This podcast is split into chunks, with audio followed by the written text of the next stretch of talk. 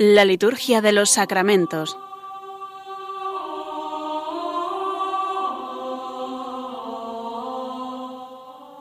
Con el Padre Juan Manuel Sierra.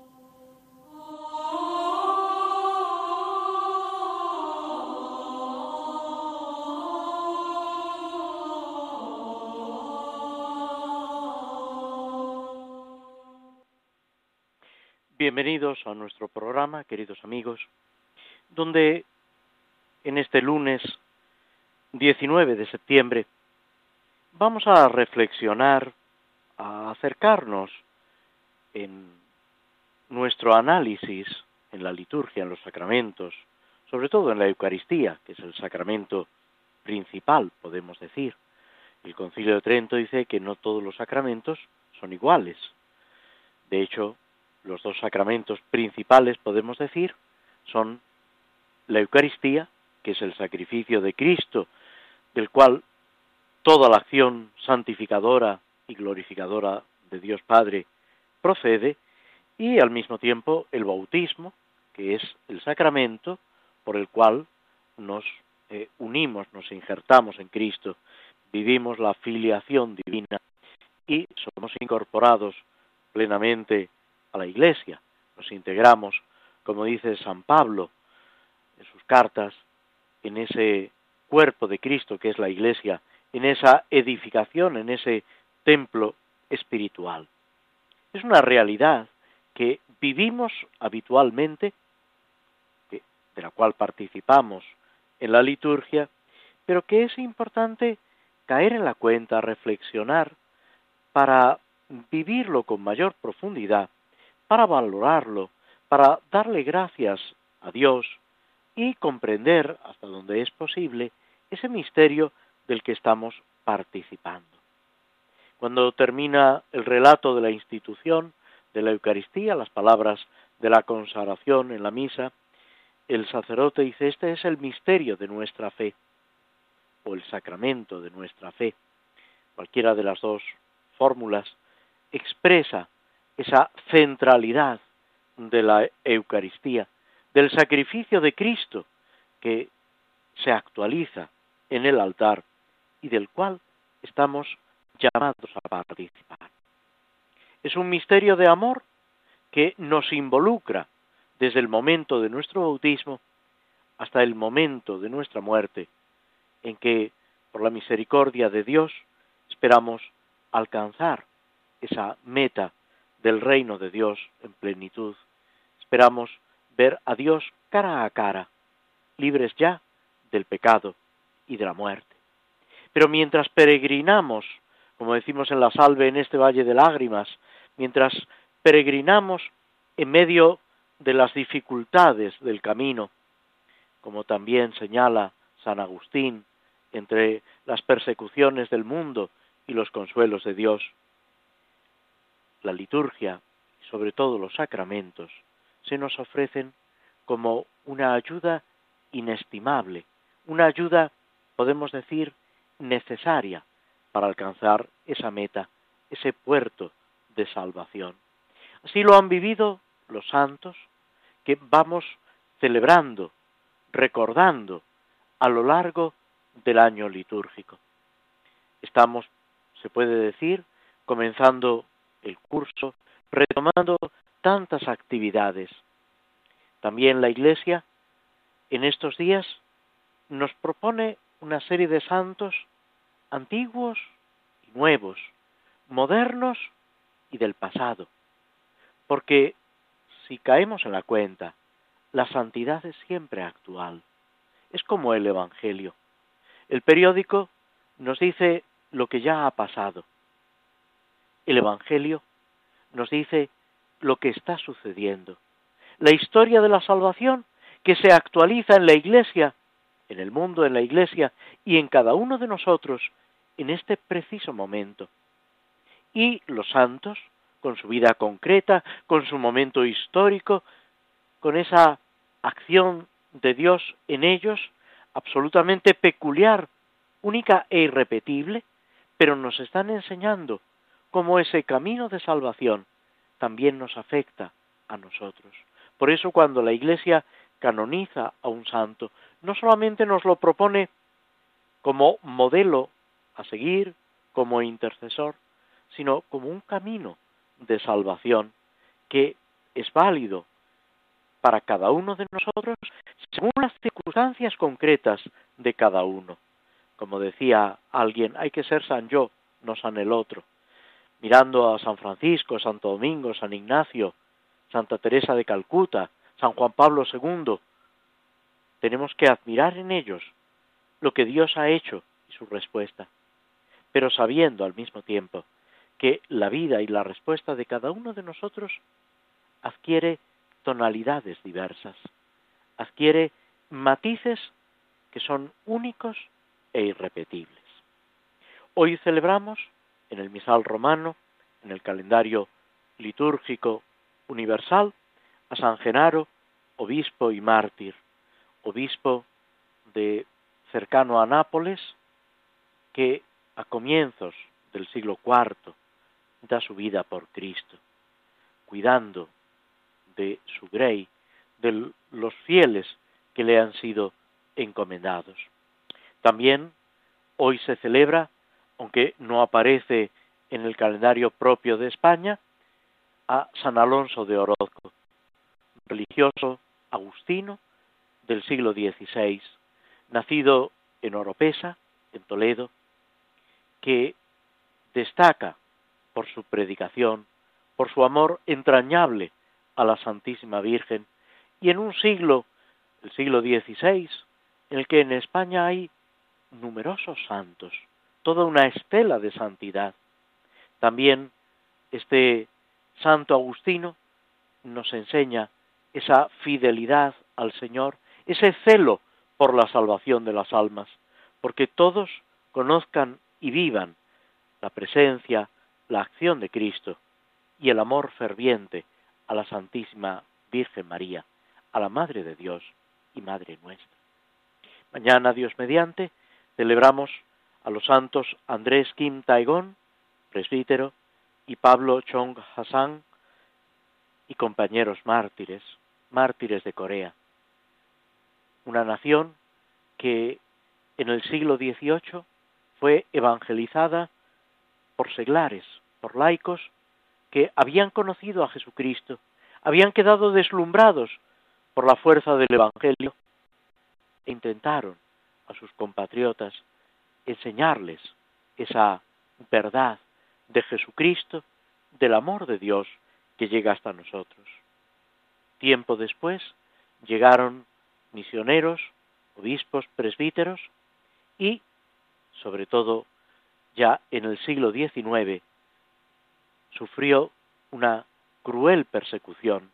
En 1846 murieron estos santos, pero junto a ellos muchos otros en los años anteriores y posteriores dieron su vida por Cristo en medio de crueles tormentos y sufrimientos.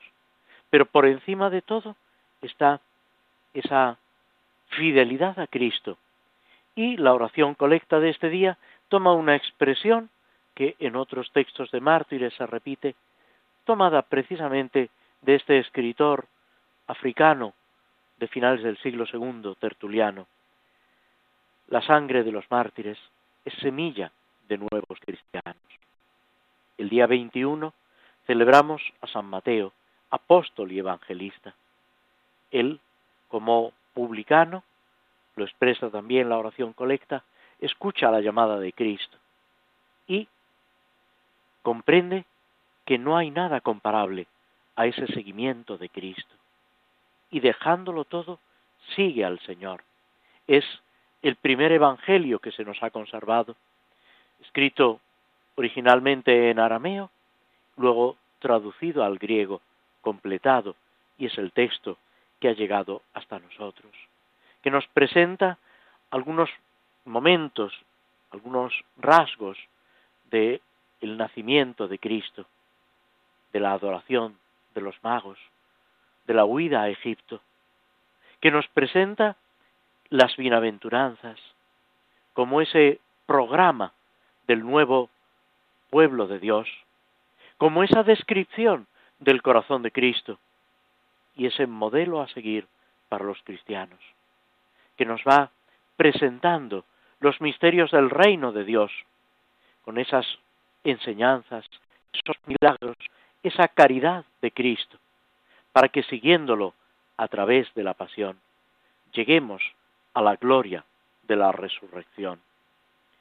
El día 23 celebramos a un santo casi actual, San Pío de Pietralcina, presbítero capuchino, recientemente canonizado, que brilla por esos dones místicos, por esa intimidad con el Señor, por esa configuración a la pasión de Cristo y al mismo tiempo por ese cuidado atento a los pobres, a los que sufren, empeñado en una gran obra de caridad, de cuidado de los enfermos y volcado, sobre todo, en el sacramento de la penitencia, en ese sacramento que es expresión, como ninguno, de la misericordia de Dios, que borra nuestros pecados y nos da su fuerza para seguir adelante. Y por último, el sábado 24 de septiembre, en España celebramos a la Virgen María de la Merced. Ella es la que nos regala, la que cuida de nosotros, la que derrama en nuestros corazones los dones de Dios, las mercedes de Dios. Pero es también la que nos libera, por eso ella es refugio de los encarcelados, de los apresados, y ella es la que nos da la verdadera liberación en Cristo. Que estos ejemplos, que esta intercesión y guía de la Santísima Virgen María nos ayuden en esta semana y a lo largo de toda nuestra vida. Nos detenemos unos instantes escuchando un poco de música antes de pasar a la reflexión sobre las misas por diversas necesidades.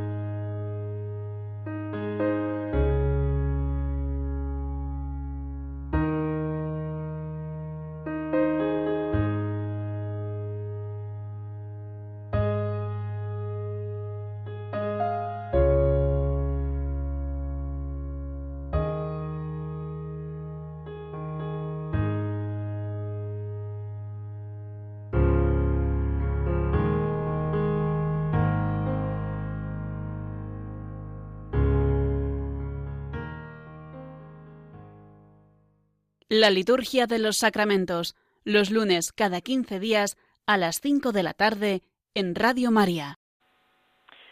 Llegamos en nuestro comentario a las misas por diversas necesidades al formulario tercero, el llamado formulario C, de las misas por la unidad de los cristianos. es un formulario completo, salvo el prefacio, que, como ya hemos indicado, se toma en todos los casos del formulario A. Común a los, tres eh, formularios de misa. Como en los casos anteriores, nos encontramos con dos oraciones colecta para emplear, utilizar una u otra. Es verdad que en las indicaciones generales del misal romano se permite dentro de misas, digamos, eh, homogéneas, cambiar los formularios. Esto pasa también cuando utilizamos los textos comunes. Cuando, por ejemplo, decimos misa de la Virgen María y tomamos los textos del común de la Santísima Virgen María, podemos perfectamente emplear la oración colecta de un formulario, la oración sobre las ofrendas de otro y la oración para después de la comunión de un tercer formulario. todo esto, lógicamente, supone una preparación. No tiene sentido hacerlo un poco al azar. Si se quiere subrayar algún aspecto que está más reflejado o mejor reflejado en un texto litúrgico, se puede ir escogiendo de un formulario y de otro. Lo mismo podemos decir, aplicando el principio de la analogía, con estos formularios por la unidad de los cristianos. No habría ningún inconveniente en ir intercambiando las oraciones de un lado y de otro, claro está, siempre utilizando cada oración para el momento que le corresponde. No se puede utilizar una oración colecta como oración de poscomunión o viceversa. Siempre tiene que ser cada oración para el momento de la liturgia en el que está prescrito. Se puede, eh, con una preparación y con unos motivos objetivos, elegir, seleccionar unas u otras. Este formulario, que presenta, como los anteriores, la antífona de entrada y de comunión, dos oraciones colecta, oración sobre las ofrendas y oración después de la comunión, se inicia con un texto de la antífona de entrada tomado de la carta a los Efesios, en concreto dos versículos del capítulo cuarto, los versículos cuarto al sexto, mejor dicho, tres versículos, cuarto, quinto y sexto, que habla de esa realidad de la Iglesia, que es un solo cuerpo. La carta a los Efesios de San Pablo tiene una gran riqueza eclesiológica.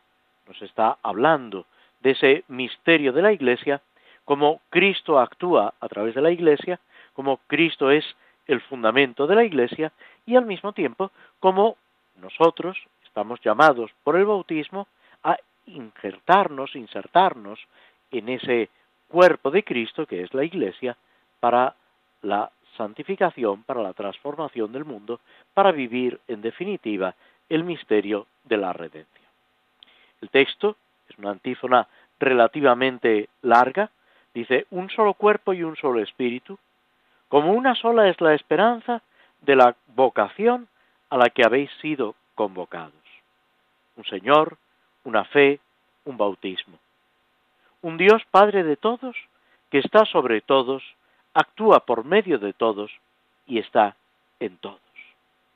Es esa unidad en el cuerpo, la Iglesia, en el cuerpo de Cristo, que es cabeza de la Iglesia, y en el Espíritu, que hace posible el nacimiento y el crecimiento de la Iglesia y nuestra unión a esa misma Iglesia. Esa esperanza de la vocación, esa fe y ese bautismo, que es el que lleva adelante esa vocación a la vida cristiana, a la unión completa a Jesucristo. Todo esto mirando al Padre, que está sobre todos, actúa por medio de todos y está en todos. Y esto es lo que pedimos en estas misas por la unidad de los cristianos.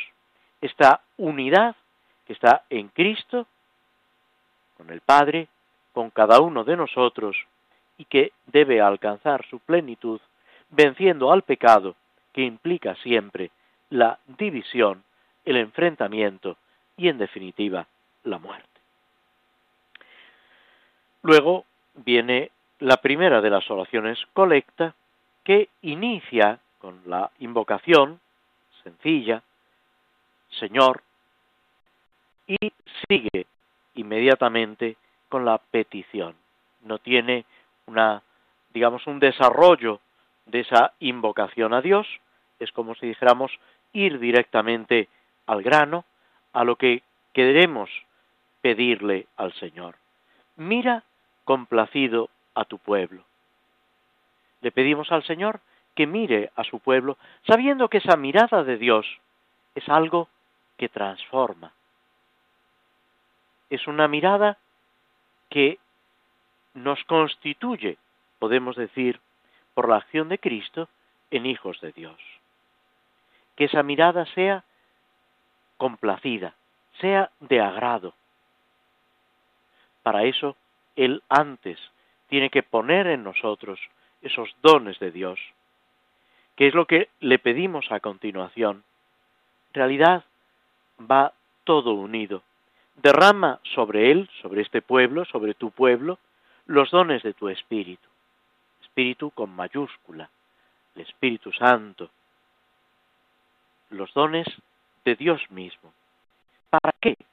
Y aquí viene la justificación de esa petición, de esa súplica que le dirigimos a Dios Padre, para que crezca sin cesar en el amor a la verdad. Que amemos la verdad por encima de todo. ¿Cómo es posible la unidad? En la verdad. En ese amor a la verdad y esa verdad del amor, si me permitís el juego de palabras desear ardientemente la verdad. Jesús es camino, verdad y vida.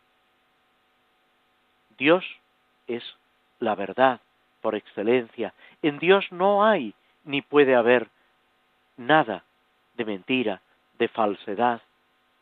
Por eso debemos siempre en nuestra vida actuar conforme a la verdad, huir de la mentira, con obras y palabras, no olvidemos que Jesús en el Evangelio designa al demonio como el padre de la mentira. La mentira es algo que hace muchísimo daño en nuestro corazón, en nuestra vida, a los que nos rodean, en la iglesia misma y en el mundo. No podemos ceder a la mentira. El amor a la verdad y la verdad en el amor por encima de todo. Y procurar así, y es la otra justificación de lo que pedimos, con empeño y en la práctica, estos dos calificativos son importantes, con empeño, con verdadero interés, con verdadera ilusión, poniendo nuestro corazón y nuestra vida en ello y en la práctica. Dice San Ignacio de Loyola que el amor se debe poner más en las obras que en las palabras. Son importantes las palabras, qué duda cabe, pero sobre todo en las obras, con la práctica. Dirá el Señor en el Evangelio que algunos dirán, Señor, Señor, pero sus obras desmienten sus palabras y no entrarán en el reino de Dios. Con empeño y en la práctica, alcanzar la perfecta unidad de los cristianos. Suplicamos con humildad esa unión de los cristianos, esa plenitud en Cristo que aún no hemos conseguido.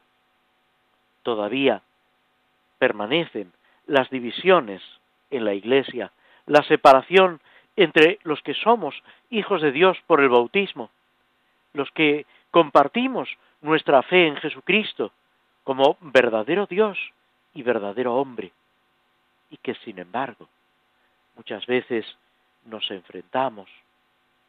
Andamos perdidos en tantas discusiones inútiles, estériles.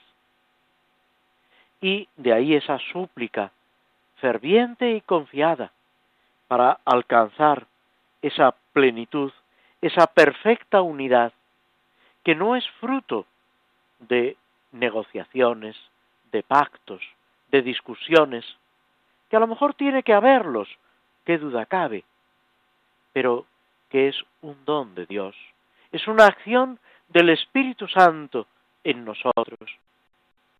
De ahí también la importancia, no lo dice la oración, pero podemos añadirlo nosotros perfectamente, de mirar a la Virgen María, Madre de la Unidad. Es ella, en la espera del Espíritu Santo, cuando están reunidos en el cenáculo, la que va modelando los corazones para que se dé esa unión entre los apóstoles, entre los discípulos de su Hijo, para que puedan recibir el don del Espíritu Santo, para que a través de la oración ferviente estén adecuadamente preparados para recibir el don del cielo, para descubrir en esa fuerza que viene de lo alto, lo que da vida, vitalidad a la Iglesia, al cuerpo de Cristo, para anunciar a tiempo y a destiempo, oportuna e inoportunamente, el nombre de Cristo, el poder de Dios, que nos ama, que nos llama por nuestro nombre y nos convoca a todos los cristianos a vivir en la unidad de la fe, del bautismo, de la esperanza, de la caridad, como nos recordaba la antífona de entrada de la carta a los Efesios, tomada de la carta a los Efesios.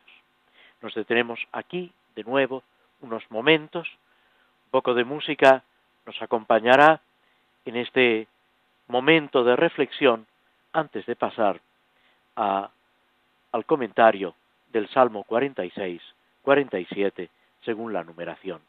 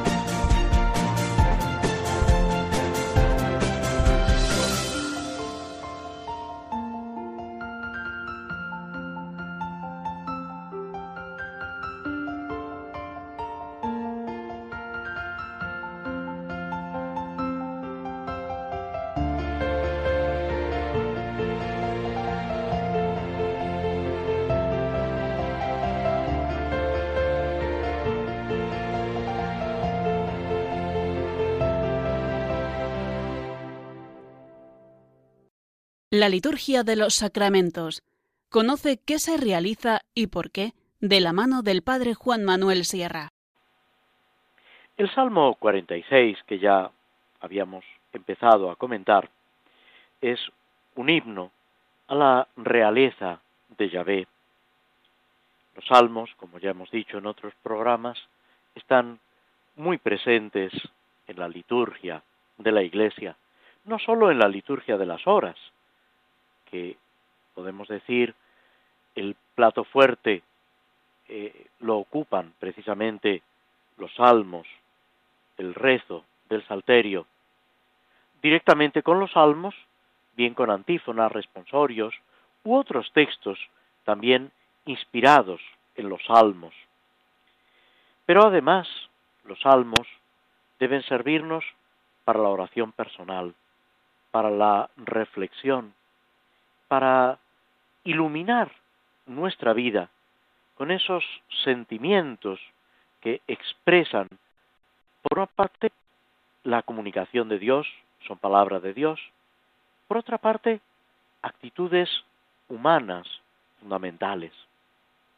No olvidemos que los salmos eran también el plato fuerte de la oración del pueblo de Israel, que los apóstoles, Santa María Virgen y el mismo Jesucristo están constantemente acudiendo y recurriendo a los salmos.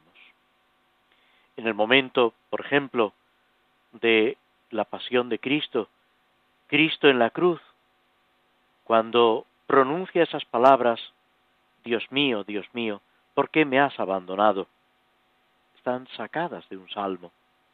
Algunos especialistas en Sagrada Escritura incluso se atreven a insinuar la posibilidad de que Cristo rezara ese salmo estando en la cruz, haciendo suyos esos sentimientos de la palabra de Dios, dándole ese sentido pleno al Salmo 21. En el presente Salmo, en el Salmo 46, 47, según la numeración hebrea, nos encontramos con dos partes claramente diferenciadas que en ambos casos invitan a la alabanza a Dios. La primera pone el acento en la realeza de Dios sobre Israel, los versículos segundo al sexto, y la segunda, en cambio, subraya, hace hincapié en Dios como Rey de todos los pueblos de la tierra, con una mirada, podemos decir, más universal. Son los versículos séptimo al décimo. La primera parte dice, pueblos todos, batid palmas, aclamad con, con Dios, aclamad a Dios con gritos de júbilo, porque el Señor es sublime y terrible, emperador de toda la tierra. Él nos somete los pueblos y nos sojuzga las naciones. Él nos escogió por heredad suya, gloria de Jacob, su amado. Dios asciende entre aclamaciones, el Señor al son de trompetas. En realidad, esta parte que proclama a Dios como Rey de Israel, se hable también a la universalidad, porque comienza con esa invocación o esa exhortación, pueblos todos, batid palmas, aclamad a Dios con gritos de júbilo. Todos los pueblos están llamados a esa alabanza. Todos los pueblos están llamados a reunirse en la tierra prometida. Lo que para Israel era Jerusalén y para nosotros es la iglesia, la nueva Jerusalén, el nuevo pueblo de Dios. Ya no se trata de acompañar al arca de la alianza hacia su santuario, sino de acompañar a Cristo, que es la nueva y definitiva alianza. Y ese santuario que ya no está formado por ladrillos, por piedras, sino por esas piedras vivas que son los creyentes, como dirá el mismo San Pablo, y evocábamos en la parte anterior de nuestro programa, aludiendo a la carta a los Efesios. Hay una invitación a la alegría, a la aclamación. Batid palmas, aclamad a Dios con gritos de júbilo. La verdadera alegría que solamente Dios nos puede comunicar, pero que llega a su plenitud en Jesucristo, en los dones de Dios que Cristo nos comunica por su gracia y a través de la redención. Esa presencia de Dios que antes quedaba simbolizada en el arca de la alianza y en el templo de Israel, y que ahora es para nosotros Jesucristo, y esa inhabitación de Dios en nosotros, como dice el Evangelio de San Juan, recogiendo la enseñanza de Cristo mismo. Vendremos a Él y haremos morada en Él, el Padre, el Hijo y el Espíritu Santo. Ese misterio de amor del cual debe participar el pueblo de Israel, pero también todos los pueblos, porque ya no hay diferencia entre judío y griego, esclavo y libre, circunciso e incircunciso. Todos somos uno en Cristo Jesús. Es el cumplimiento de esa promesa a los patriarcas, a Jacob, a Israel, a Abraham. Dios se eleva entre aclamaciones al son de trompetas. Es la verdadera entronización del nuevo rey, del nuevo pueblo de Dios. Jesucristo, que asciende entre aclamaciones al son de trompetas. Y aquí tenemos que ver la ascensión, esa glorificación de Dios que comienza con la resurrección, que tiene su manifestación visible en la ascensión, pero con esa otra cara de la moneda, si me permitís la expresión, en Pentecostés y en la espera de esa parusía, de esa vuelta de Cristo en majestad, cuando Cristo lo sea todo en todos, cuando participemos plenamente de su triunfo y el pecado y la muerte queden borrados, aniquilados para siempre. La segunda parte del Salmo, que proclama a Dios como Rey de los pueblos, sigue con esta invitación a tocar instrumentos musicales, a la aclamación con cantos, con himnos a Dios. Tocad para Dios, tocad. Tocad para nuestro Rey, tocad, porque Dios es el, es el Rey del mundo. Tocad con maestría. Dios reina sobre las naciones. Dios se sienta en su trono sagrado. Los príncipes de los gentiles se reúnen con el pueblo del Dios de Abraham, porque de Dios son los grandes de la tierra, y Él es excelso. Esa grandeza de Dios es, podemos decir, el final natural del Salmo, que ya empezaba con esa invitación a todos los pueblos. No hay nada que quede excluido de esa salvación de Dios. Esa historia de la salvación, que es verdad que empieza por el pueblo de Israel, que va a través de los siglos disponiendo por los patriarcas, por los profetas, esa salvación de Dios, pero que quiere llegar hasta los confines del mundo, sin que nada ni nadie quede excluido de esa redención. Ese pueblo del Dios de Abraham, esa promesa, igual que las arenas del desierto o las estrellas del cielo. Así es el pueblo del Dios de Abraham, no ya por vínculos de carne y sangre, sino por vínculos de fe y por esa vinculación a través de la sangre de Cristo que nos hace a todos hermanos, que nos enseña a tocar con maestría. nos enseña ese himno nuevo de los redimidos por la sangre de Cristo.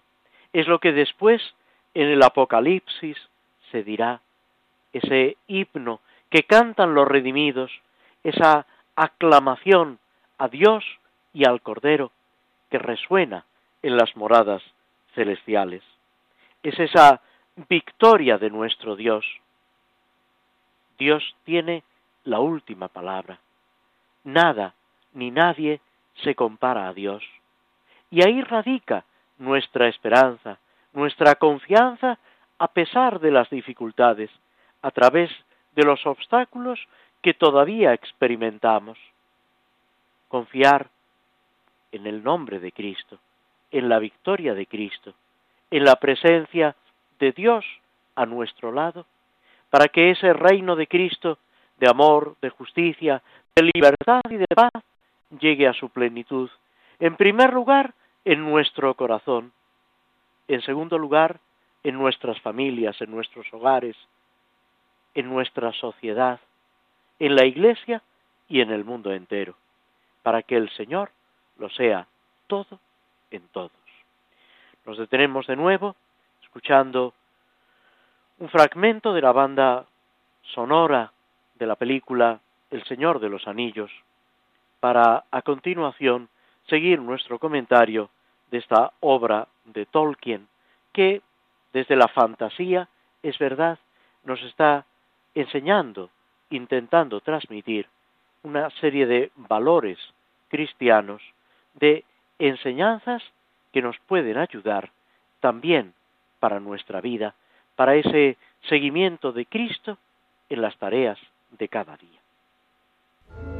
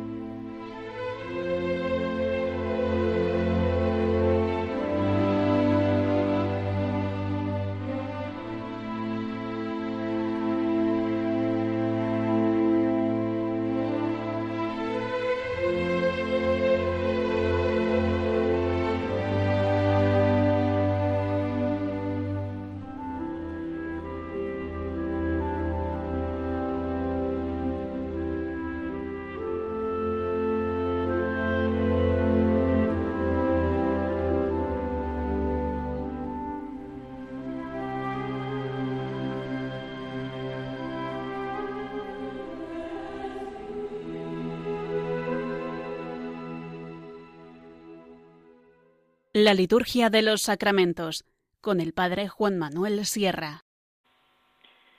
Estos fragmentos de la banda sonora de la película que evocan el comienzo prácticamente de la narración, cuando Frodo está todavía en su pueblo, podemos decir, lo que se llama la Contea, esa región o esa eh, población, nos van a ir, digamos, adentrando en esta aventura, que de alguna manera intenta implicarnos a todos, porque se trata de esa lucha entre el bien y el mal, entre la justicia y la injusticia, la cual estamos involucrados todos. Es importante no olvidar las palabras del Evangelio. Dice Jesús, quien no está contra vosotros, está a favor vuestro.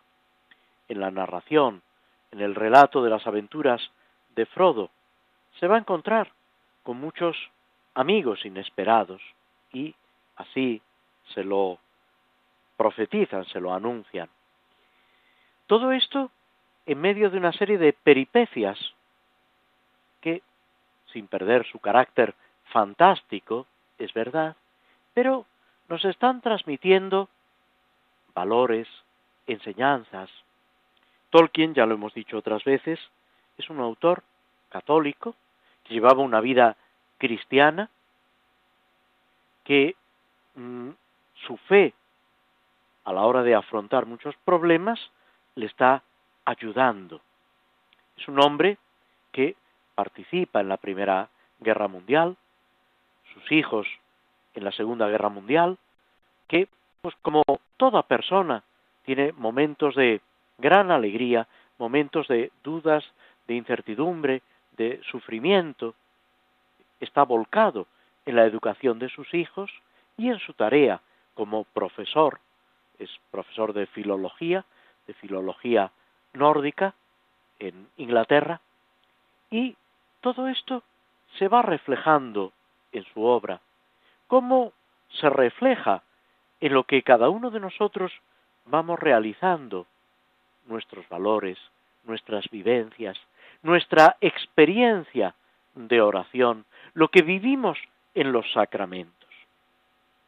En la narración, si recordáis, en el último programa, nos habíamos quedado en ese concilio, en esa reunión que tiene lugar en casa de Elroth, el llamado medio elfo, una especie de gobernante de una zona, de una población, de estas criaturas semiangélicas, podríamos decir, para entendernos un poco, que ha convocado y algunos han llegado allí aparentemente por casualidad para analizar la situación y descubrir qué se debe hacer.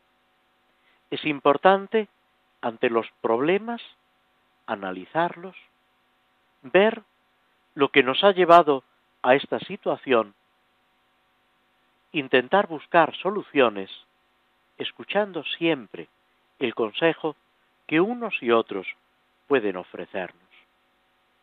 Han ido hablando los distintos personajes que han estado involucrados en la historia del anillo, ese anillo mágico, ese anillo de poder, ese anillo maligno, y por último habla Gandalf, el mago.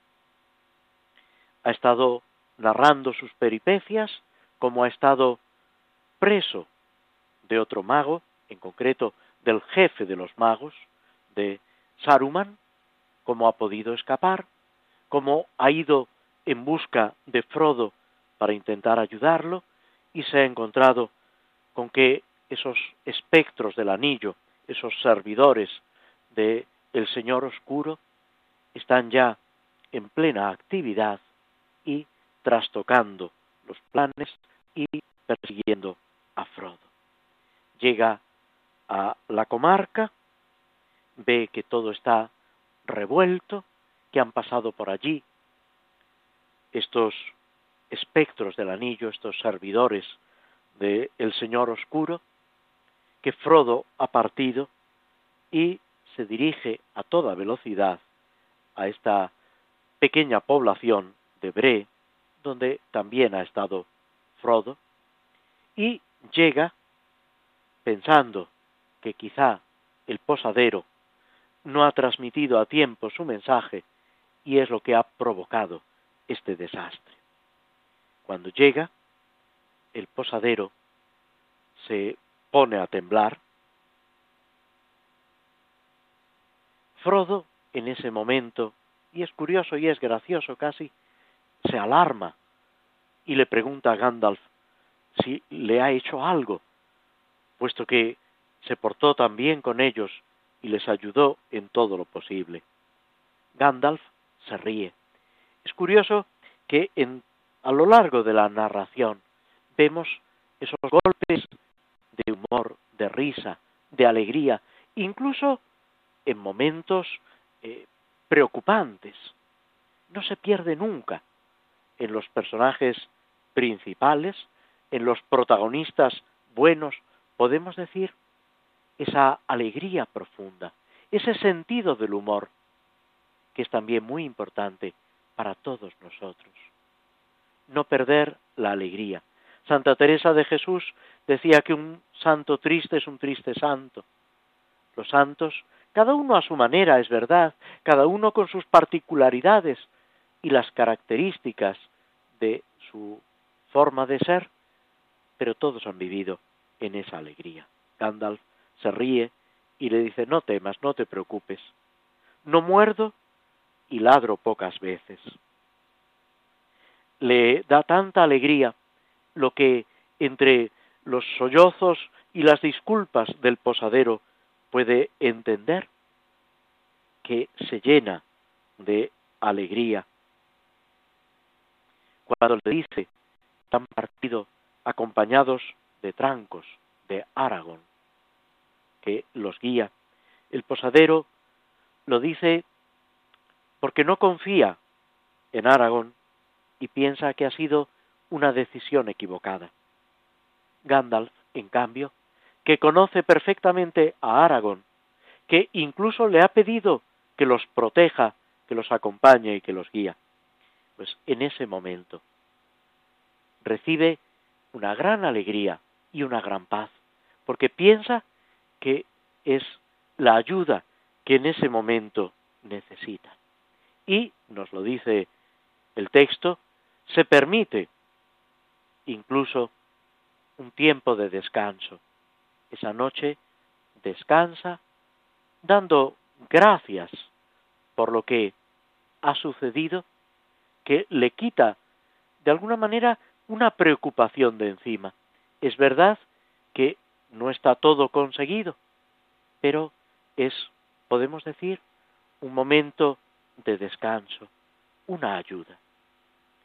Vamos descubriendo a lo largo de la narración acontecimientos inesperados que nos ayudan. Si lo miramos y lo aplicamos a nuestra vida, diríamos que es la providencia de Dios que nos va sosteniendo y acompañando.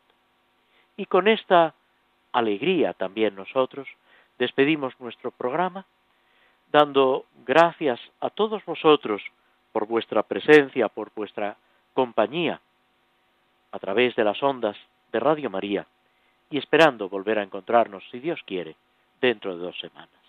Muchas gracias y muy buenas tardes.